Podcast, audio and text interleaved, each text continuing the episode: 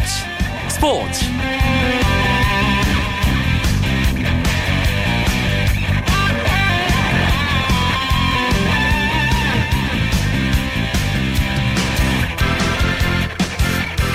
안녕하십니까. 수요일 밤 스포츠 스포츠. 아나운서 이광용입니다.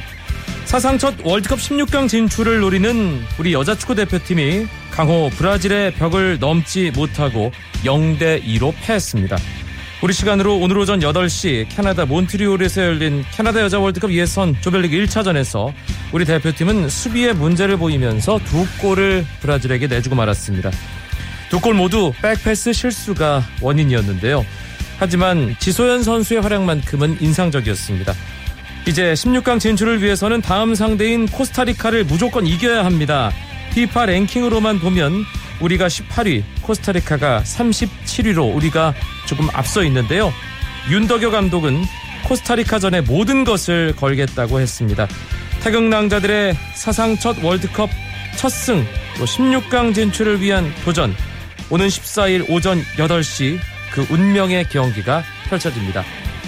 수요일에는 재미있는 메이저리그 이야기 준비하고 있습니다. 강정호, 추신수 선수의 한 주간 경기 소식과 메이저리그 이슈 짚어봅니다. 기, 기대해 주시고요. 먼저 오늘 열린 프로야구와 K리그 클래식 경기 정리하면서 수요일 밤 스포츠 스포츠 힘차게 출발합니다.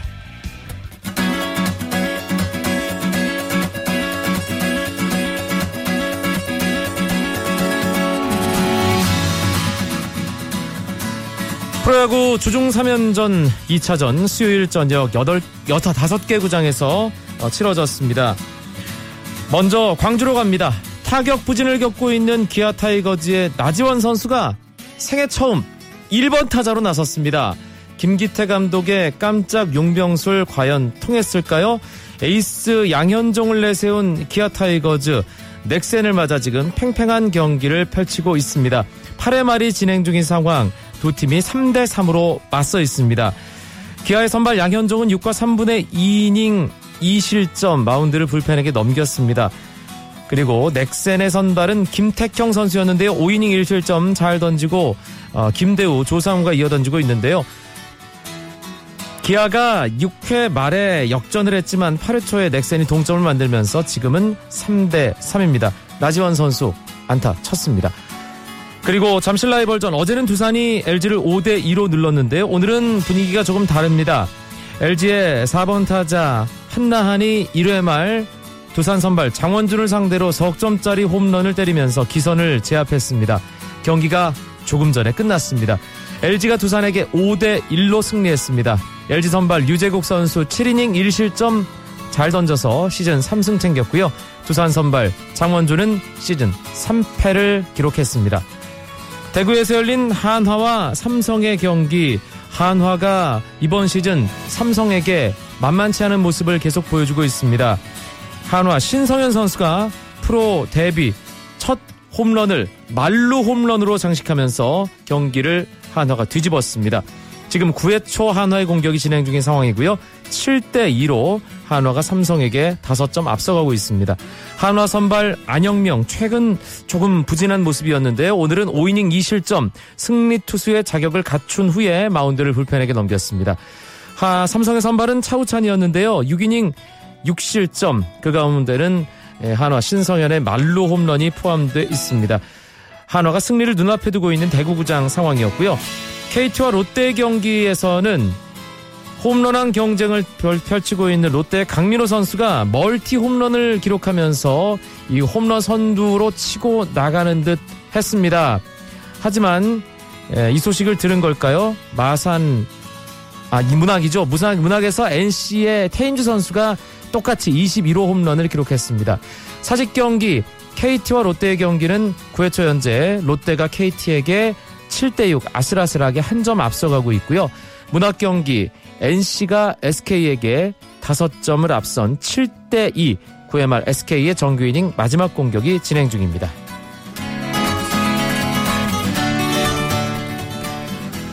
오늘 K리그 클래식은 서울과 대전 한 경기 열렸습니다. 최근 2연승 7경기 연속 무패 행진을 이어가던 서울은 박주영과 정조국 투톱을 오늘도 가동했습니다. 그런데 후반 35분 대전이 선제골을 넣었습니다. 대전이 서울을 홈에서 잡는가 싶었는데요. 경기가 끝나가던 후반 43분 서울 에벨톤이 동점골 그리고 후반 45분 서울 윤주태가 역전골을 성공시키면서 서울이 대전에게 2대1로 승리했습니다. 오늘 승리로 서울은 승점 3점 추가하면서 K리그 클래식 2위로 뛰어올랐습니다.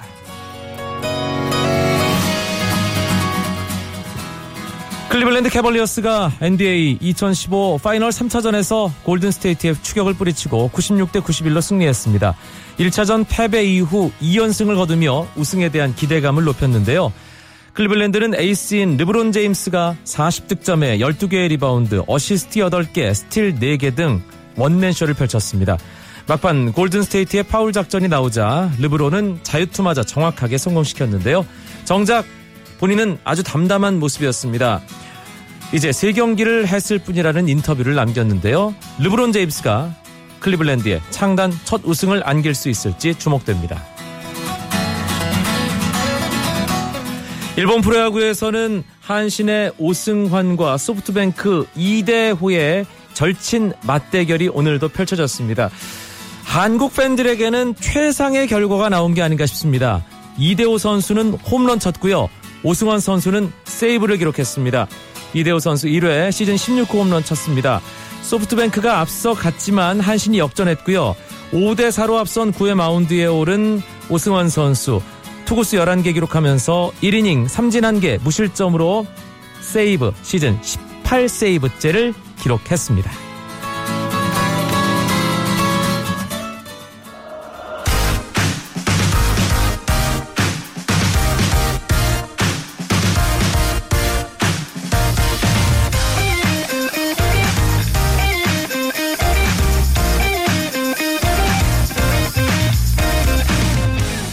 매주 수요일 밤마다 만나는 재미있는 메이저리그 이야기 MLB 포커스 시간입니다. 오늘도 메이저리그 전문가 두 분 모셨습니다. 이종률 해설위원 어서 오십시오. 네, 안녕하십니까. 한승훈 해설위원도 함께합니다. 네, 안녕하세요. MLB 포커스 1부 류현진 선수가 멋진 모습으로 돌아올 때까지 추신수와 강정호 선수의 한 주간 활약 소식을 담은 메이저리그 강추 시간으로 채워드립니다. 추신수 선수 오늘 멀티히트 기록했군요. 이종률 위원. 네. 오늘 그 오클랜드의 원정 경기에서 첫 경기에서 2안타 치면서요. 하루 걸러 다시 한번 멀티히트 나왔었는데 어, 추신수 선수가 그 4월 달에 그 부진했던 모습 하지만 5월 달에 반등했을 때 그 첫 상대가 오클랜드였었거든요. 네. 오클랜드전에서 그 좋았던 모습이 나왔었는데 다시 한번 이번에 물론 원정길이긴 하지만 오클랜드한테 강한 면모를 보여주면서 다시 한번 좋은 타격감을 이어갔습니다. 네. 일단 팀도 잘하고 추신수 선수도 잘 치고 이게 최상의 에, 뭐 시나리오인데 가운데 국내 팬들이 바라는 지금 분위기 나쁘지 않은 것 같아요 한승훈 위원. 어 그렇습니다. 지금 텍사스 이 상승세 초반에는 타격의 힘이 컸는데 최근에는 마운드까지 살아나면서 투타 밸런스가 굉장히 잘 맞고 있거든요. 오늘 경기 포함해서 최근 5경기에서 이 텍사스 마운드의 실점은 단 8점밖에 되지 않습니다. 여기에 뭐 요바니 가야르도, 닉 마르티네스, 완디 로드리게스 요 로테이션이 굉장히 짜임새 있게 돌아가고 있고 이 메이저리그 등판 두 번 그 데뷔 두 번째 등판에서 완봉승 따낸 치치 곤잘레스까지 가세하면서 텍사스 흐름이 상당히 좋죠. 네. 그런데 추신수 선수 부상이 좀 있더라고요. 이 손가락이 안 좋은데 계속 본인은 뭐 출전을 강행하겠다는 뭐 그런 입장이라고 하는데 이게 본인의 선택인 건가요? 이정률 위원? 어, 일단 그 수비를 하다가 그 왼쪽 새끼 손가락에 약간의 그 실금이 갔다고 합니다. 그러면서 이제 붕대를 감고 경기 추천하고 있는데 그래서 이제 몰라도 이번 6월 달에 들어와서 9안타가 나왔지만 장타는 나오지 않았었거든요. 그러니까 장타 딱 두 개밖에 안 나왔었거든요. 9안타 가운데 홈런 하나, 2루타 한 개. 그만큼 이제 큰 타구보다는 짧은 타구 치고 있는데 아무래도 그런 게 좀 지장은 있겠죠. 근데 이번에 어, 사실 추인수의 경우에는 지난해 물론 발목 부상 때문에 어려웠지만 아직 큰 부상이 아니라는 생각 또한 고참 또 팀 내 리더격인 선수이기 때문에 좀 부상을 안고 뛰고 있는데요. 아마 그 어, 베이스터 감독이 워낙 이서, 이, 이 베이스터 감독은 부상에 대한 좀 그게 어떤 그 인식이 좀 강한 감독이거든요. 본인도 네. 부상 때문에 메이저리그 못 올라왔기 때문에 그런 부분을 감안한다고 하면 추진 선수한테 어떤 어, 휴식 같은 걸 자꾸 좀 주면서 계속 어떤 주 진 선수가 열심히 하는 건 좋지만은 감독이 어떤 배려 차원을 주어 주면서 어떤 감각을 계속 유지하게끔 만들지 않을까 싶습니다. 음, 사실 이종률 해설위원도 조금 전에 잠깐 언급을 했지만 예전에도 어, 부상이 있었음에도 계속 출전을 하다가 뭔가 리듬이 흐트러지는 그런 모습이 있었지 않습니까? 그렇기 때문에 부상 관리는 조금 했으면 하는 그런 바람도 있거든요, 한승훈 의원. 그렇습니다. 그렇기 때문에 사실 이 지난 시즌에 그런 어, 어, 통증을 참고 뛰면서 사실은 이제 선수 커리어에도 별로 좋지 않은 성적을 남기게 됐었는데 사실은 작년에 그랬기 때문에 저는 오히려 이제 그 학습 효과를 통해서 올해는 그렇게 무리할 정도로 뭔가 이 자신을 압박하고 있지는 않은 것 같아요. 네. 이게 실제로 새끼 손가락도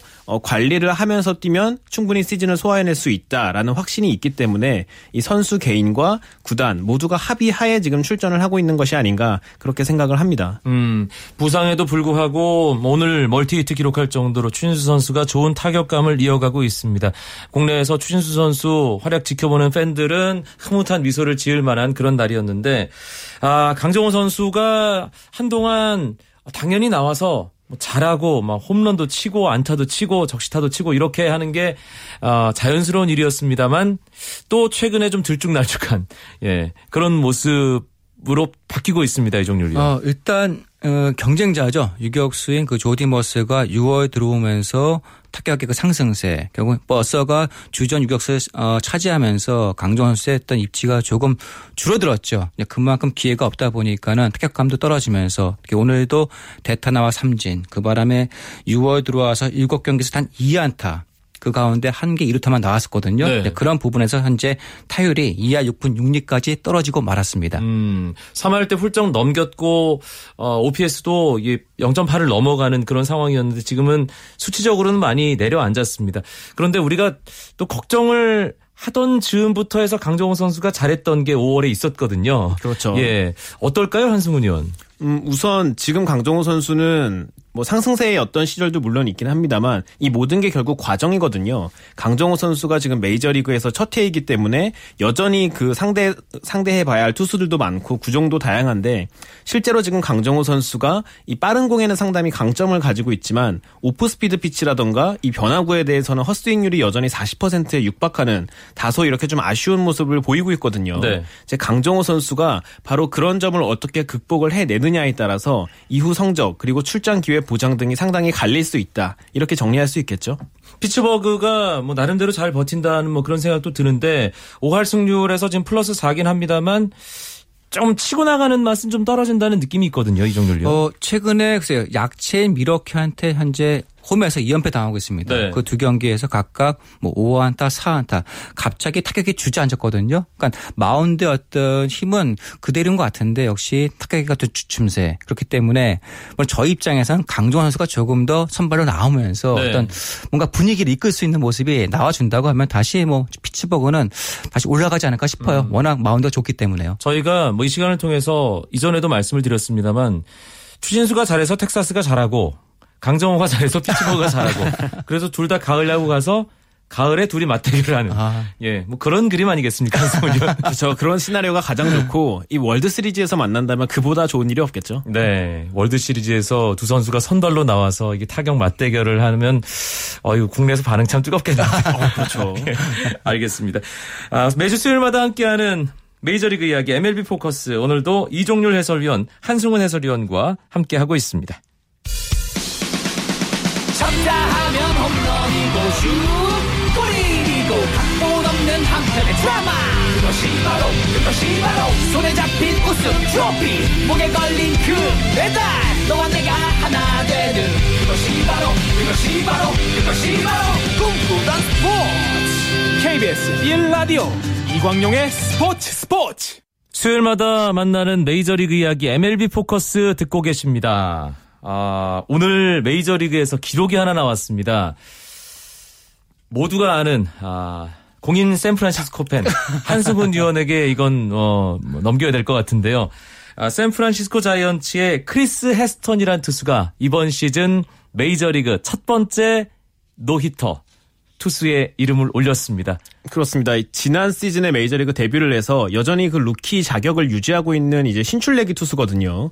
그런데 올 시즌에 굉장히 페이스가 좋았고 상대적으로 꾸준한 투구를 펼치는 투수였는데 오늘 1회부터 공이 예사롭지 않더니 결국 이 원정지였던 뉴욕에서 대형 사고를 치고 말았습니다. 네. 어떠셨어요, 기분이? 네, 제가 사실 아침에 이제 그 경기를 이제 집에서 실제로 라이브로 보고 있었거든요. 네. 사실은 한 6회까지는 저는 아예 이제 인식을 못 하고 있다가 기록지를 살펴보는데 다 0인 거죠. 아. 그래서 어 안타를 하나도 안 맞았어 하면서 보는데 그때부터는 좀 많이 긴장이 되더라고요. 예, 팬 입장에서도 긴장이 되는데 이그 그라운드에 있던 선수들 그리고 투수 헤스턴 본인은 어땠을까? 끝나고 나서 헤스턴 선수가 뭐 어떤 얘기들을 했는지도 궁금한데. 일단 헤스턴 선수가 이 공교롭 게도 그 자신이 리틀리그 때 감독이었고 이 고등학교 때도 마찬가지로 감독이었던 분이 이날 뉴욕으로 헤스턴을 보러 경기장을 직접 찾았다고 합니다. 아. 그러니까 이제 옛 스승 앞에서 이제 노히터를 기록을 하면서 그야말로 이 드라마 같은 시나리오를 쓴 거죠. 네. 이제 그러면서 헤스턴은 정말 뭐 여전히 믿어지지가 않고 뭐 버스터 포지가 뭐 콜을 잘해줬다 이러면서 이제 또 자신의 호투를 동료에게 그 공을 돌리는 그런 모습도 나왔습니다. 네, 참고로 오늘 한승훈 해설위원은 어, 샌프란시스코의 주전 포 수인 버스터 포지의 이름이 새겨진 티셔츠를 입고 지금 스튜디오에 앉아 있습니다.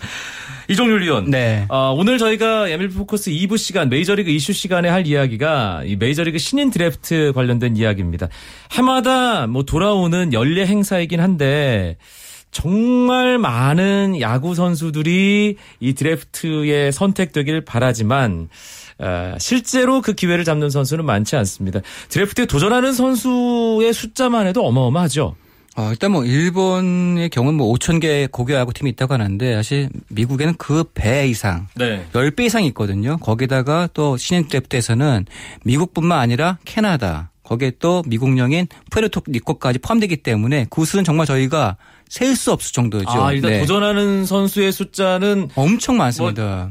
하- 네. 숫자로 가늠하기가 좀 쉽지 않은가 그러니까 보죠. 고교 선수뿐만 아니라 또 대학 선수까지 있기 때문에 네. 그 숫자가 아마 적어도 몇만 명 이상은 되는 거죠. 아. 근데 그 가운데 어, 드래프트에서는 30개 팀이 각각 40라운드를 뽑으니까 대략 1,200명.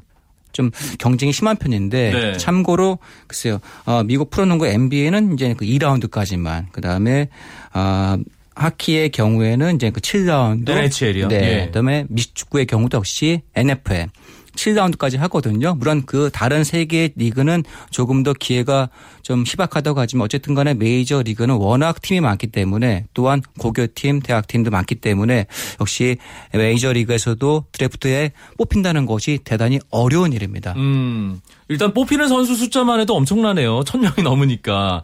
아, 뭐, 메이저리그 팀도 있고, 트리플 A, 뭐, 더블 A, 싱글 A, 뭐, 그 아래, 뭐, 루키, 뭐, 이런 리그들 다 각 팀마다 운영을 하기 때문에 선수층 자체가 워낙에 두텁다는 것이 그렇게 많은 선수들이 드래프트에 도전하고 또 어, 선택된다는 것을 의미할 텐데, 사실 가장 궁금한 건 드래프트 1순위. 뭐 1순위 1번, 1라운드 1번이 누가 되느냐잖아요. 어, 역대 드래프트 전체 1순위 선수들을 한번 돌아보면 이게 메이저리그 올스타급 선수들이 역시 1순위구나라는 그런 것도 확인할 수 있을 것 같거든요, 한승훈 위원. 어, 말씀하신 대로 이 전체 1순위, 그야말로 이제 최고 중에서도 최고인 선수에 해당하는 그런 걸맞는 칭호인데요. 이제 1965년도부터 이제 드래프트가 시작이 돼서 사실은 어, 그렇다고 100%이 성공을 보장해주지는 않았습니다. 우선 이 가까운 곳부터 가면은 강정호 선수의 팀 동료죠. 이제 우완 선발 투수인 게릿 콜도 2011년도 전체 1순위였고요. 네. 그리고 천재 타자라고 불리는 브라이스 하퍼가 그 전년도 2010년도 전체 1순위였고요. 그리고 93년도에 알렉스 로드리게스가 전체 1순위였고 뭐 지금은 은퇴한 켄 그리피 주니어도 1987년 여기에 해당하는 선수였습니다. 음, 일단 정말 이름값 하고 제대로 하는 선수들도 있지만 전체 1순위라고 해서 꼭 잘하는 건 아니다. 어, 그렇습니다. 예, 분명히 예외는 있다라는 것을 한승훈 위원이 지적을 해줬고 주로 뭐 거포나 에이스가 될 만한 투수가 전체 1순위에 지명되기 마련인데 올해 메이저리그 신인 드래프트 분위기가 조금 달랐나 봐요 이종률 위원. 그 올해 그 드래프트에 뽑힐 만한 그 자원들을 봤을 때는 예년간 다르게 투수나 포수 쪽엔 조금 걸출한 스타가 없었습니다. 네. 그러면서 이번에는 유격수만 지금 많이 뽑혔거든요. 특히 1, 2, 3순위를 모두 유격수가 뽑히는 그런 좀, 어, 좀 이색적인 그런 이번에 드래프트였던 상황이 나오고 말았어요. 네. 그런데 저희로서는 좀 걱정되는 게 강정호 선수가 뛰고 있는 피츠버그가 드래프트 1라운드에서 유격수를 지명했다고요. 그렇죠. 이 전체 19순위로 케빈 뉴먼이라는 그 애리조나 대학 출신의 유격수를 이제 그 지명을 했는데요. 이 선수도 그 정교한 타격이 굉장히 돋보인다. 또 대학 리그에서 타격왕까지 이제 거머쥐었던 유망주이기 때문에 분명히 좋은 선수인 것은 맞습니다. 네. 그 각 구단이 투수나 어떤 거포가 아니라 내야수에 주목한 뭐 올해 드래프트 특별한 배경이 있을까요? 이정률 위원? 일단 유격수는요 아무래도 세요 어, 가장 수비를 잘하는 선수가 하잖아요. 그렇죠. 맞고 어, 또한 또 최근에 들어와서 유격수가 흔치가 않고 또 우타자가 많지 않거든요. 그런 가운데 유격수의 경우에는 3루도 시켜도 되고 2루도 가능하고 외야도 수 있는 그런 능력의 보유자입니다. 그렇기 때문에 구단의 입장에서는 가장 최적화된 선수, utility player로서 뛸 수 있는 선수가 유격수이기 때문에 유격수에 대한, 유격수에 대한 가치를 많이 높게 생각을 하고 있죠. 그렇기 때문에 이번에 전체 1, 2, 3번이 모두 유격수에 뽑히는 그런 좀 어, 특별한 그런 이번에 드래프트 행사였습니다. 이정률 위원이 뭐 유격수는 3루수도 가능하고 2루수도 가능하고 뭐 이런 얘기를 이 하니까 떠오르는 선수가 있습니다. 피츠버그에 27번을 달고 뛰고 있는 바로 그 선수죠. 네, 정옥항이죠.